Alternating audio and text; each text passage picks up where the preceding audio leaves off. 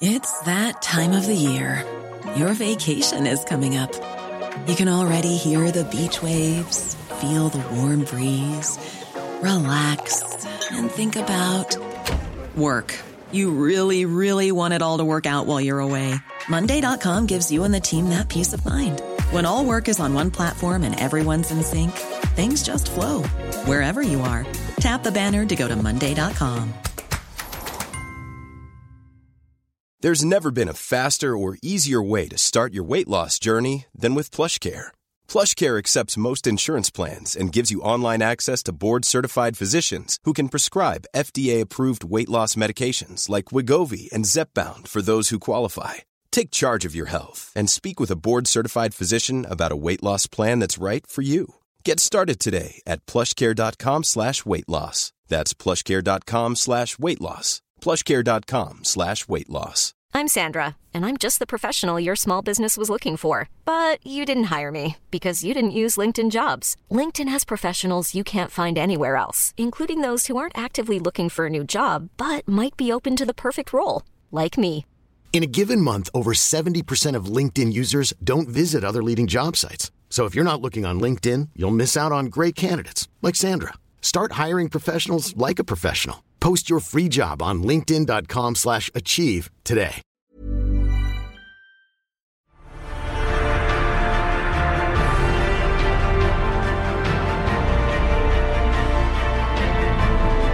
Hello, you're listening to a new episode of Popcorn Podcast with Lee and Tim, where we're discussing Empire of Light plus all the latest movie and trailer news.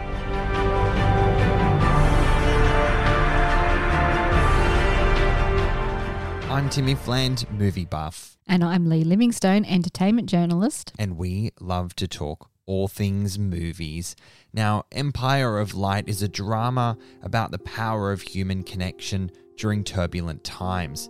Set around a faded old cinema in an English coastal town in the early 1980s, it follows a manager struggling with her mental health and a new employee who longs to escape the town in which he faces daily adversity.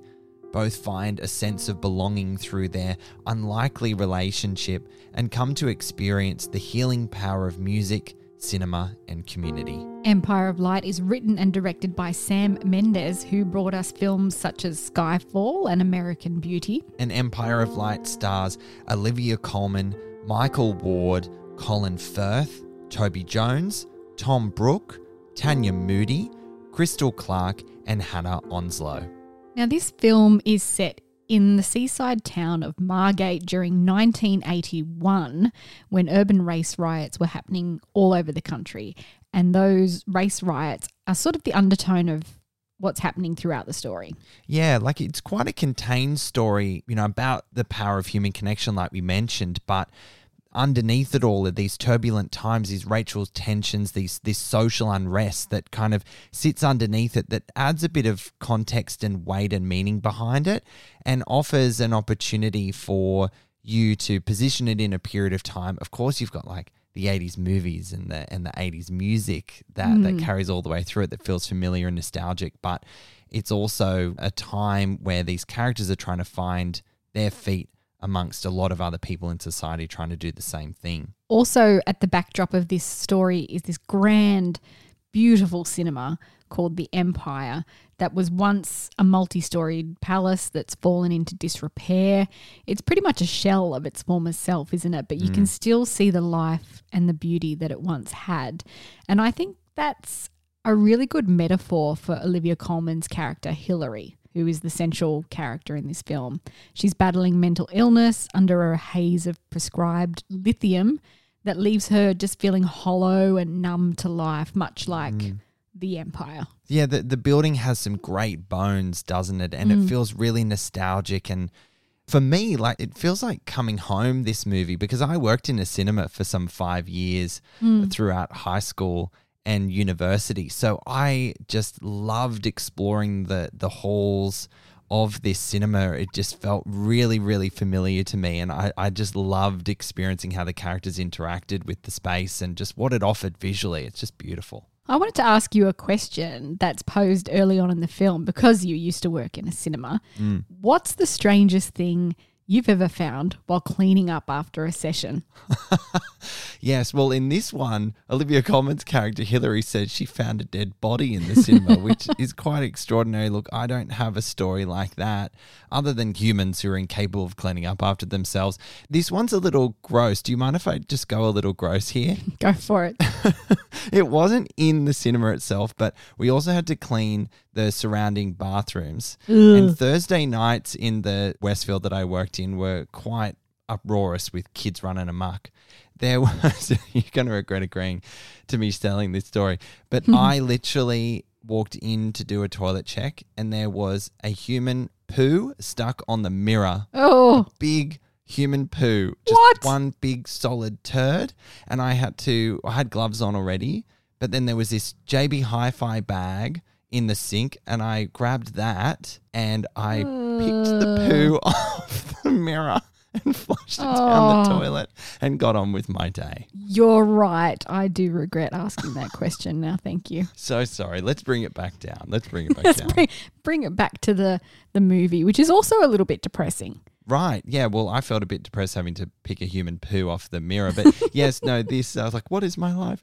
No, no, this, this movie does ground you because Hillary, played by Olivia Colman, is going through some things here. And it's just such a really tender and devastating take on a woman who is just so alone and so empty in her life. Mm. And she doesn't have that vivacious sort of life that you really want her to have that you might think that she has, but she is quite isolated, isn't she? Things change a little bit for her though when she meets Empire employee Stephen, who is a young black man at a loose end with his life. He's been uh, denied entry to university and he loves the escapism of the movies. So through him, we feel the joy and the excitement and the escapism that going to the cinema can bring. Yeah. We can identify with that, can't we? We absolutely can. And that's why I really adored this movie and everything that it was offering because it is a homage to the shared cinema experience and the power of storytelling. And it's quite ironic that a character like Hillary would literally work and exist within that space, yet feel so disconnected from the stories that are being told within those doors. You know, she never goes in to sit and watch a movie, and she needed Stephen to come in and open her eyes to to the world mm. and the experiences and emotions that she can have that she deserves. I'm going to disagree with you here because I don't think it was an homage to the love of cinema. There's ah. definitely an element of that, and the movie is billed as this incredible love letter to cinema. But it's just not on the same level as something like Steven Spielberg's The Fabelmans, which is absolutely a love letter to the movies. Yeah, see, I, this is interesting because I think we're both going to disagree on this point because you know, and you can listen to our episode of The Fabelmans where we review it. You felt really connected and moved by that film, and, and I was wasn't as connected to mm. that story as I was hoping, and as a lot of people are. I guess for me personally, because I did work in a cinema, I guess I was connected to it in that way and that mm. affinity with people working together and backing each other and, and that sort of camaraderie and friendship and just the excitement about being surrounded by cinema. And I also feel that it felt like a homage to cinema in a way that it dealt with the space and some of the equipment in the mm-hmm. projection room. I just loved how that played a part in the story and in the projectionist talking about his love of how film is communicated to the audience through a machine. I, I just I really mm. enjoyed those layers of the film too. There are definitely elements of that throughout the film, and there's so much beauty and sadness in this film. Don't get me wrong, it was stunning to look at, mm. and I did enjoy most of it. But it's divided up in such a way that makes me think that Sam Mendes didn't really know what kind of story he wanted to tell. Ah. For example, Stephen and Hillary's romantic relationship doesn't seem particularly necessary to the story. Their connection, yes, but the way they they move into a romantic relationship, I don't think was was necessary. And the story just goes off in so many different directions. I was actually left wondering when it would end. And like, don't get me hmm. wrong, I don't think it was a bad film. I think it was a bit of a bore of a film. Oh, a bore. See, oh gosh, this is interesting. I'm so so sad or, or upset that you felt that way. I, as you know, I'm such a sucker for like character dramas, and this one mm-hmm. really pulled me in. I thought the chemistry between Stephen and Hilary was just beautiful through the performances. They did work really well together. And for the most part, you know, it starts off being a story about mental health and connection, the connection between these two characters. And then when that part gets wrapped up, it then takes this wild turn that throws that aside to focus on racial tensions that were bubbling in the background and needed to be there to set the context of the time that you're in. Mm. But those scenes felt like an entirely different film tacked on to the end of a different film. And then when you think it's ready to wrap up again, it keeps going for a bit more, like another act. So it's only just under two hours, but it felt so much longer to me because I thought, okay, we're done. And that was a beautiful story. Nice way to wrap it up. Oh no, we've got a whole new thing that we're going to dive into now. Do you get what I'm saying? Yeah, no, I totally hear what you're saying. And, and upon reflection, the film did feel like a few pieces pulled together, that it was being sort of a, t- a tug of war between what Sam Mendes may have intended to say and what he ultimately was saying. Like, I totally hear you. And it did feel like it was going to end, then it didn't. It was going to end, then it didn't. So hmm. you, you are right in that sense. I guess my experience was I was so happy to go along for the ride, to be honest, because I was so deeply connected with these characters and their plight. And I mm. just was so impressed by the performances. I just loved it. The performances were incredible. We'll talk about that a bit more in a second. But this is the first screenplay that Sam Mendes has written entirely himself without input from another writer. So make of that what you will. yeah, very good. Very good point. I mean, not having someone else to bounce off to kind of reel things in Yeah. where required, that sort of thing. It's more the structure of the story I think I had a problem with. Like I said, I love the performances. It was visually stunning. We're going to talk about the cinematography later because we absolutely have to. Mm. Another question I have for you this is getting a bit off topic, but when a character is struggling with something and they're having this little melancholy soak in the bath, okay, why do they always sink under the water? Riddle me this. You know that scene. You know that Yeah. scene where they're sitting there and they're looking all despondent and they're having a moment and then they just go, ugh, and they just sink under the water. I mean, who wants to put their head under festy bath water that you've been stewing in for goodness knows how long? Am I right? My favorite sentence that you've said this year on the podcast is festy bath water. How good is that word, festy? Just going to marinate in that for a little longer. Yeah, well, she was marinating in it and then she just stuck her head under the water. Look, granted, I'm not really a bath person, so I don't understand that. Let me declare that up front. But it's a bit of a cliched scene, don't you think? Yeah, absolutely. I mean, my interpretation of that scene, I wasn't bothered by the fact that she dunked her hair in the festy water. I totally hear what you're saying. But I was actually quite moved by that choice because we got a sense of how isolated and alone she was. I interpreted it as, oh gosh, is she going to take her own life? I thought, is she just mm. taking herself underwater for a moment just to separate herself from the world? I, I was actually quite impacted by that. Absolutely. She's sinking under the weight of her own struggles. Mm. As every character is who does that in every movie that there is one of those scenes. That's Yeah, all I'm like saying. Copy and paste. Copy and paste. Oh, how can I show her, her struggling? Let's put her in festy bath water and dunk her head under. exactly. All right, let's move on, shall we, to the characters and the performances. Olivia Colman as Hilary. She was nominated for a Golden Globe for Best Actress in a Motion Picture Drama for this role, rightly so. Hasn't been very prevalent among the rest of awards season, but, you know, Olivia Colman, she's unparalleled in her field. it's such a complex performance, and I feel, and and not surprised in any way, that Colman manages to find her way through all the levels of her character's experience from the numbness that you mentioned earlier on in the episode to mania. It's so beautifully and respectively done, I found. And the character of Hilary was actually based on Sam Mendes' mother and her own struggles with mental illness. So this is a very personal story, and I think that came across definitely in the writing and the performances. Hmm. And Colman just portrays her with great nuance, as you said, and care, especially in her more heroic manic phases. So she goes off her medication at one point, thinking hmm. she's so happy and she doesn't need it. And that's that's the danger of when you're on medication, isn't it? You feel good, so you come off it, and that's quite dangerous Yes. her performance during those scenes is amazing. I mean, she just reminds you in those moments alone why she is an Academy Award winning actress and Yeah. why she keeps getting nominated from time to time.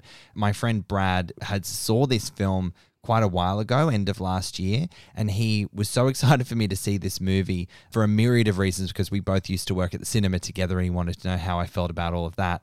But also, he was just so impressed by Olivia Colman's performance that I think he was actually quite upset when she wasn't nominated for an Academy Award here. Yeah, she's she's incredible. Uh, Michael Ward, who plays opposite her as Stephen, he was nominated for a BAFTA for Best Supporting Actor, and his positivity is the perfect antidote and inspiration to Hillary. They do make a really good couple, and as you said, their chemistry is really believable. Mm. You know, they're an odd couple in life stages and experience, but their friendship is lovely and tender, and that connection is really nice to watch.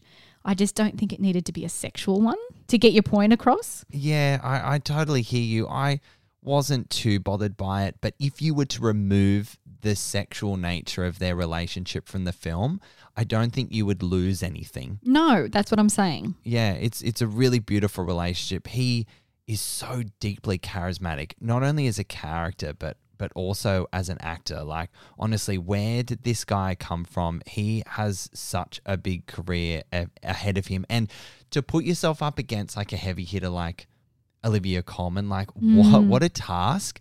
But it was just so beautifully woven in together as actors, and it was such a joy to watch them together on screen. They're a great dynamic in the film. Uh, we've also got Colin Firth as Hillary's sleazy boss who takes advantage of her using his position of power. He's quite ick, isn't he? He's also very convincing in the role. And that made me very uncomfortable. I don't like seeing Colin Firth in roles like this. No, he tends to dabble in these sorts of icky roles more and more later on in his career. Really exploitative roles, and it, yeah, it's just icky. You just have to like shake it off after it, don't you? Uh, we've also got Toby Jones, who's another acclaimed actor. He's quite underutilized, I thought, as the gruff projectionist who has some poignant things to say at the end, as you mentioned earlier in the episode, in his speeches about the power of movies and the connection and the beautiful um, light from the projector screen. Like, it is, okay, look, I'll give you this.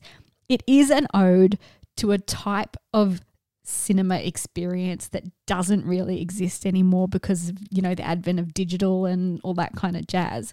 I mean, I've never been in a projection room in a cinema lately. Have you? Uh, not lately, but I used to spend quite a lot of time up there because I just loved seeing it, seeing it all play out. But I presume the machinery is a lot more streamlined these days than it used to be, and it was lovely to see that. I'll give you that. There was some magic in those moments, but they were very few and far between for me. Yeah, fair. I, I saw when I worked at the cinema the transition from projectors using film to digital, and it was such a sad sight because mm. there's such an art to it that the character of Norman does portray in this movie that is absolutely fascinating to watch. And I can tell you, projectionists are very particular and protective over their role and their space because if you get it wrong, people miss a reel of film or, or their cinema experience is ruined in some way. So there is that sort of responsibility uh, aligned to it. And I particularly liked his character. I agree he wasn't utilized very well. We dove a little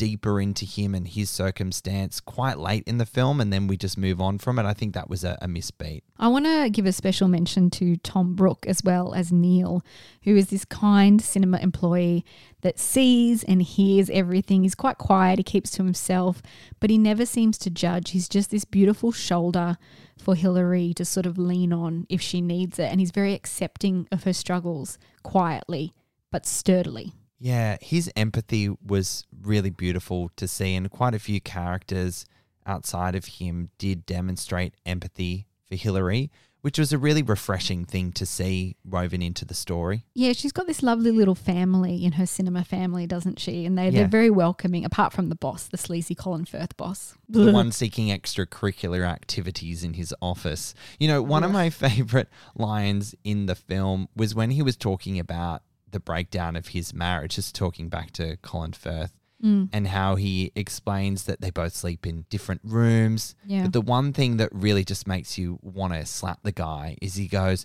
She won't even make me a cup of tea. No, but she'll wank him off into a teacup. you don't see that, oh. folks. Don't worry. You don't see well, you don't see it explicitly, at least. No, no. The visual remains. exactly. We have to talk about the amazing cinematography because I did love that in this film. Uh, director of photography Roger Deakins, Bow Down, two time Oscar winner for 1917 and Blade Runner 2049. He's been nominated again for an Oscar for this film, and deservedly so. It looks stunning.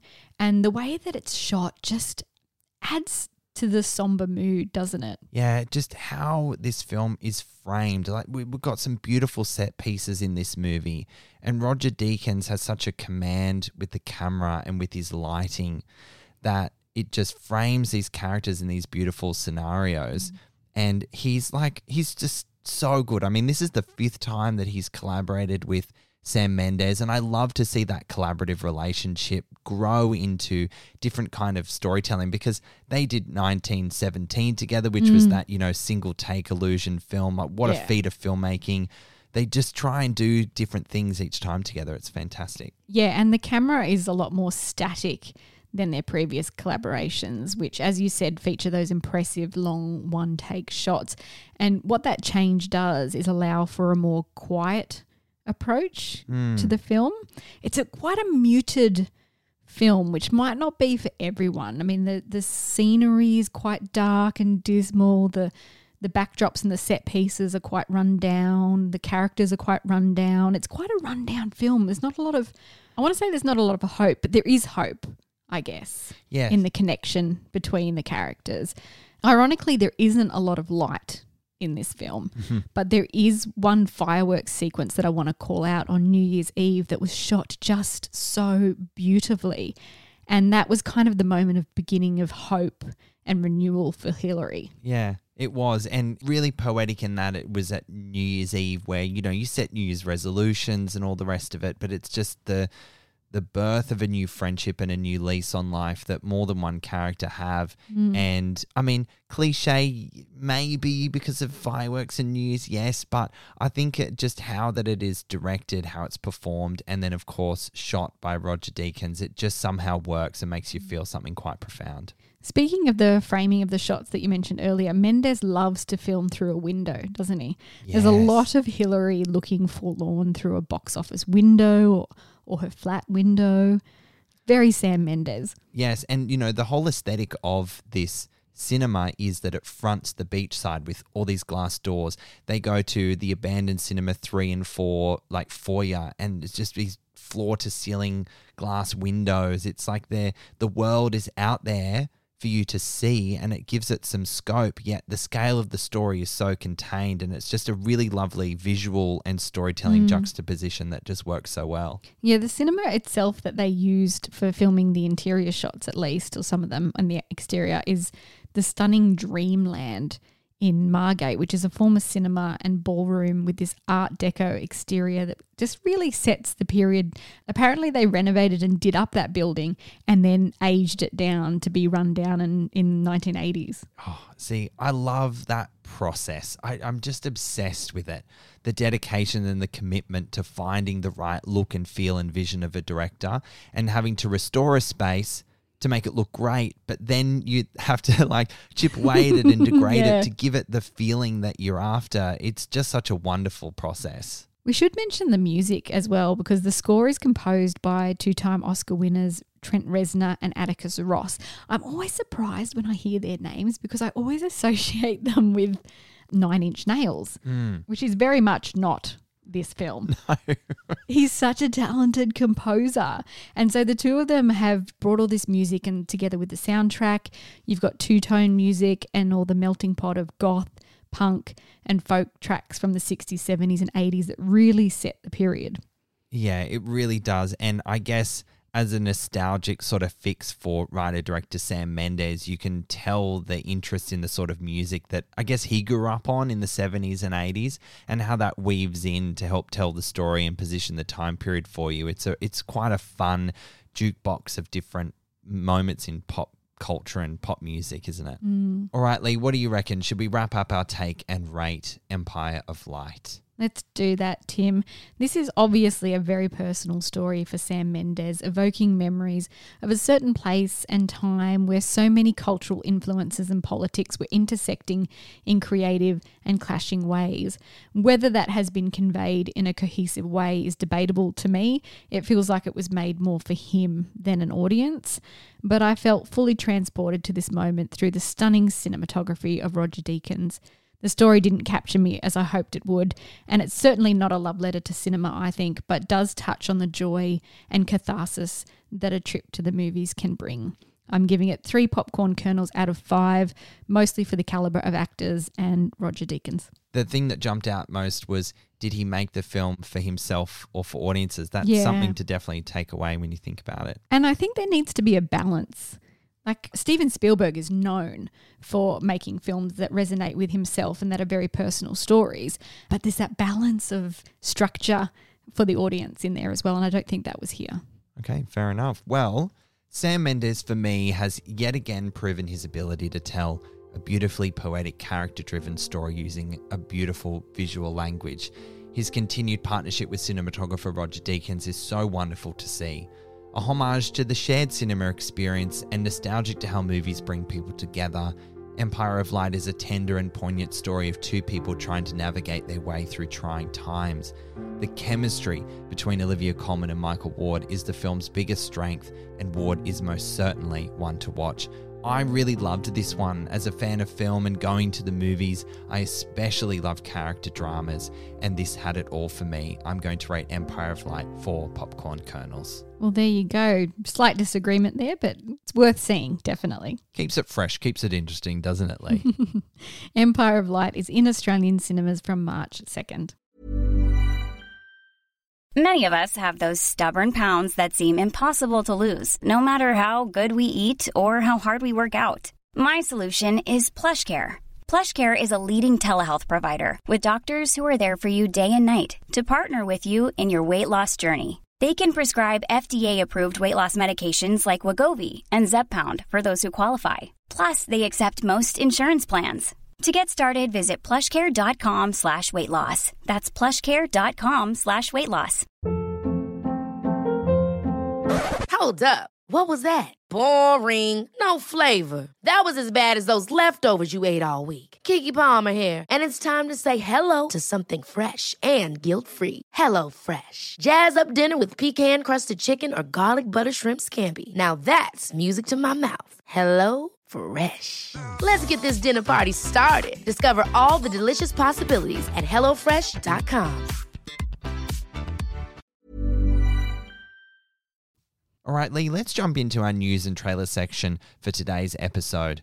Warner Brothers and New Line have officially locked a multi year deal with the rights holders for more Lord of the Rings films. Yeah, this one's been in the works for quite a while, but I think there was some legal trouble between Warner Brothers and the previous owners of the rights, which have now sold them on to this new company. And so they're free to make a new deal now. Honestly, I I do not envy the legal meetings associated with the rights of the J.R. Tolkien estate. No. So New Line and Warner Brothers Animation are already currently in production on The Lord of the Rings, The War of the Rohirrim, which is an original anime movie set 183 years before The Lord of the Rings, which tells the fate of the House of Helm Hammerhand, the legendary king of Rohan. And that one is set to open in cinemas in April 2024. Yeah, I'm really interested to see how the world and the visual language of the Lord of the Rings translates into an anime. It's a really mm. interesting way of, of picking up the IP and doing something interesting with it. Now, the big question is whether Peter Jackson, Fran Walsh, and Philippa Boyens, The award winning trio behind the Lord of the Rings films franchise will be involved. Things were a little tense as they didn't participate in Amazon's record breaking The Rings of Power series. Yeah, apparently they were approached for their feedback, but then nothing was ever sent to them, and they were a bit salty about that, I think. Yeah, I think they want, they said, oh, yeah, let's get you involved, and then crickets. So, yeah, that'd be a bit awkward, right? They are the keepers of the gates, unofficial or, or otherwise, of the Lord of the Rings theology. They know so much about this world inside and out just from the research that was done making the Lord of the Rings and the Hobbit films. And also, they just love the stories themselves. So, I think it would make sense to involve them. I completely agree. It would be so remiss of New Line and Warner Brothers like to push them aside yet again. They definitely need to get them involved and help them tell whatever story they've got planned. Let's just yeah, ooh, watch this space and see what comes of it. So Warner's rights cover Tolkien's Third Age, which includes fan favorite characters Gandalf, Aragorn, and the Hobbits, etc., and covers the war over the One Ring, while Amazon's series and the rights cover the lesser known Second Age. So it's it's interesting the dynamics of both of those. They're both going to have a challenge on their hand, I think, because the Second Age is maybe not as popular and so mm. you've really got to fight to get people interested. But on the other hand, the third age, people know more about, and the most exciting stories have been told from those. So, what else are you going to pick out? Because surely, right, it's coming up to 25 years since the Fellowship of the Ring. We're Yeah. not ready to see a remake of the trilogy, No. right? Like, surely not. Please don't. No. Because then there'd be no lure for Peter, Fran, or Philippa to be involved because they've done it already. So they have to find something different. And they did it so well, you wouldn't want to get any of this stuff wrong because fans have such strong opinions about this material and this IP. You just don't want to get it wrong. Yeah, 100%. Now, the 2023 SAG Awards took place this past week, and award season seems to be playing out as expected. So let's take a quick look at the major film awards and what it means for the Oscars race, which is right around the corner. So the winners of the Best Motion Picture cast were Everything Everywhere All at Once, up against Babylon, The Banshees of Inisherin, The Fabelmans, and Women Talking. Now that's expected. Everything Everywhere All at Once is just sweeping award season, and that particular category at the SAG Awards, the Screen Actors Guild Awards, is the precursor to the Oscars. So I think we're looking at Everything Everywhere All at Once getting the Best Picture. Oh, yeah, look, everything is leading to that. Like you said, it excites me to no end. I'm very, very happy that this is the trajectory of where award season is headed with that wonderful film. So we also got Brendan Fraser winning Best Actor in a Leading Role for The Whale. That's expected.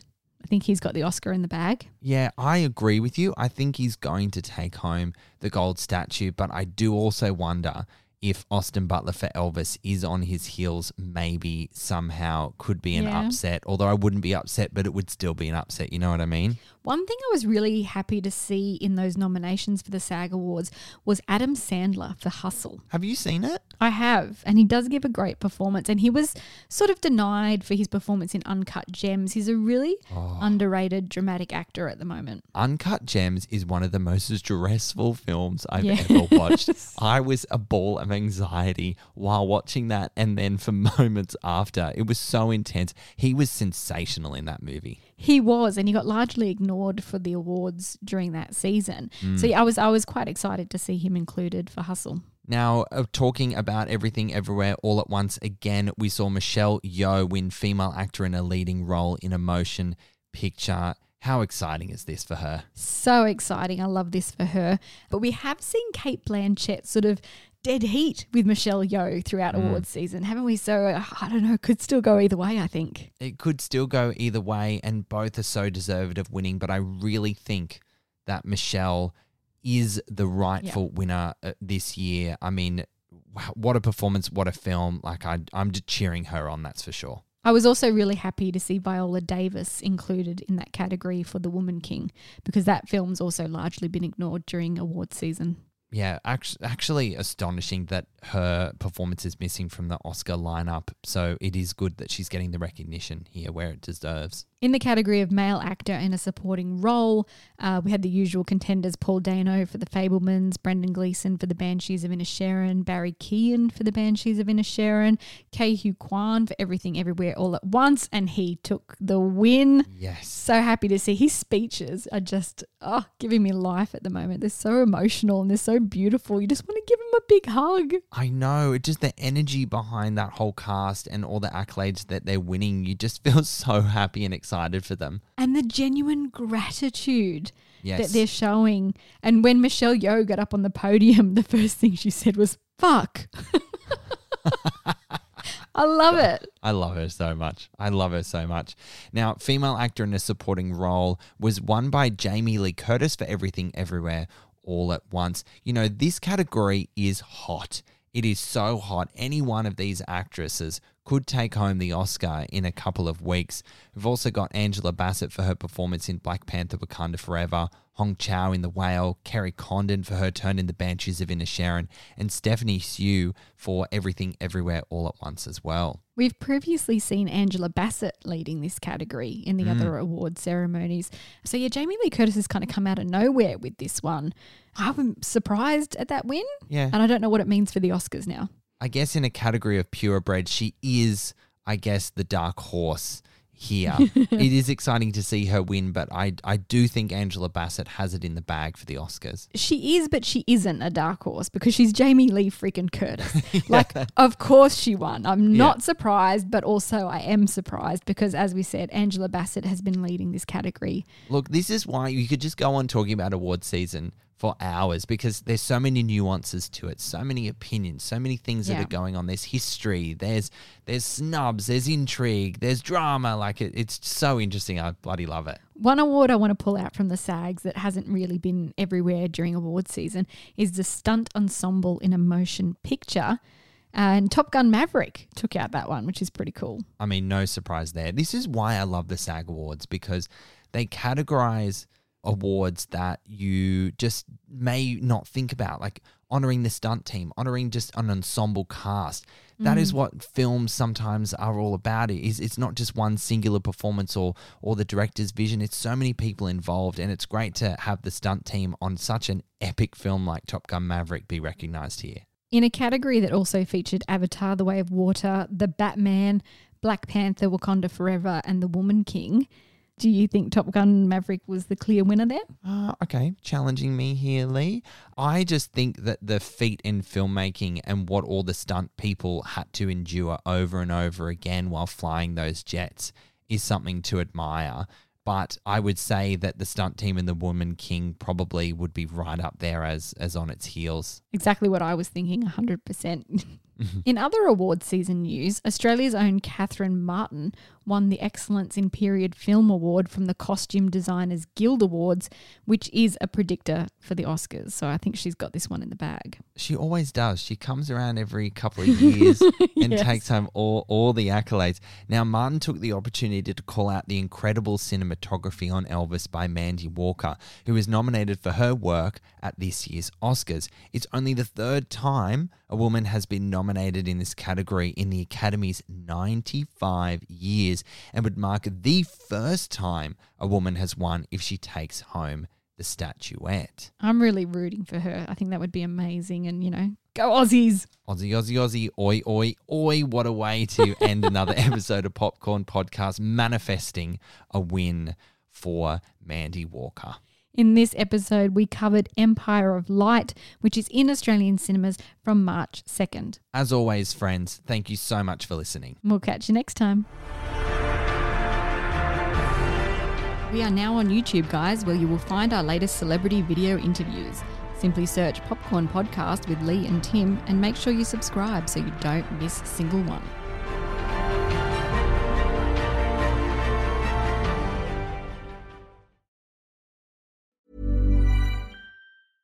Ever catch yourself eating the same flavorless dinner three days in a row? Dreaming of something better? Well, HelloFresh is your guilt-free dream come true, baby. It's me, Keke Palmer. Let's wake up those taste buds with hot, juicy pecan-crusted chicken or garlic butter shrimp scampi. Mm. Hello Fresh. Stop dreaming of all the delicious possibilities and dig in at HelloFresh.com. Let's get this dinner party started. How would you like to look five years younger? In a clinical study, people that had volume added with Juvederm Voluma XC in the cheeks perceived themselves as looking five years younger at six months after treatment. Look younger, feel like you. Add volume for lift and contour in the cheeks with Juvederm Voluma XC. Reverse signs of aging by adding volume to smooth laugh lines with Juvederm Vollure XC. For important safety information and to find a licensed specialist, visit juvederm.com. That's J U V E D E R M.com. Not for people with severe allergic reactions, allergies to lidocaine, or the proteins used in Juvederm. Common side effects include injection site redness, swelling, pain, tenderness, firmness, lumps, bumps, bruising, discoloration, or itching. There's a risk of unintentional injection into a blood vessel, which can cause vision abnormalities, blindness, stroke, temporary scabs, or scarring. Talk to a licensed specialist to find out if it's right for you. Hey, it's Paige DeSorbo from Giggly Squad. High quality fashion without the price tag? Say hello to Quince. I'm snagging high end essentials like cozy cashmere sweaters, sleek leather jackets, fine jewelry, and so much more. With Quince being 50 to 80% less than similar brands. And they partner with factories that prioritize safe, ethical, and responsible manufacturing. I love that. Luxury quality within reach. Go to quince.com slash style to get free shipping and 365 day returns on your next order. Quince.com slash style.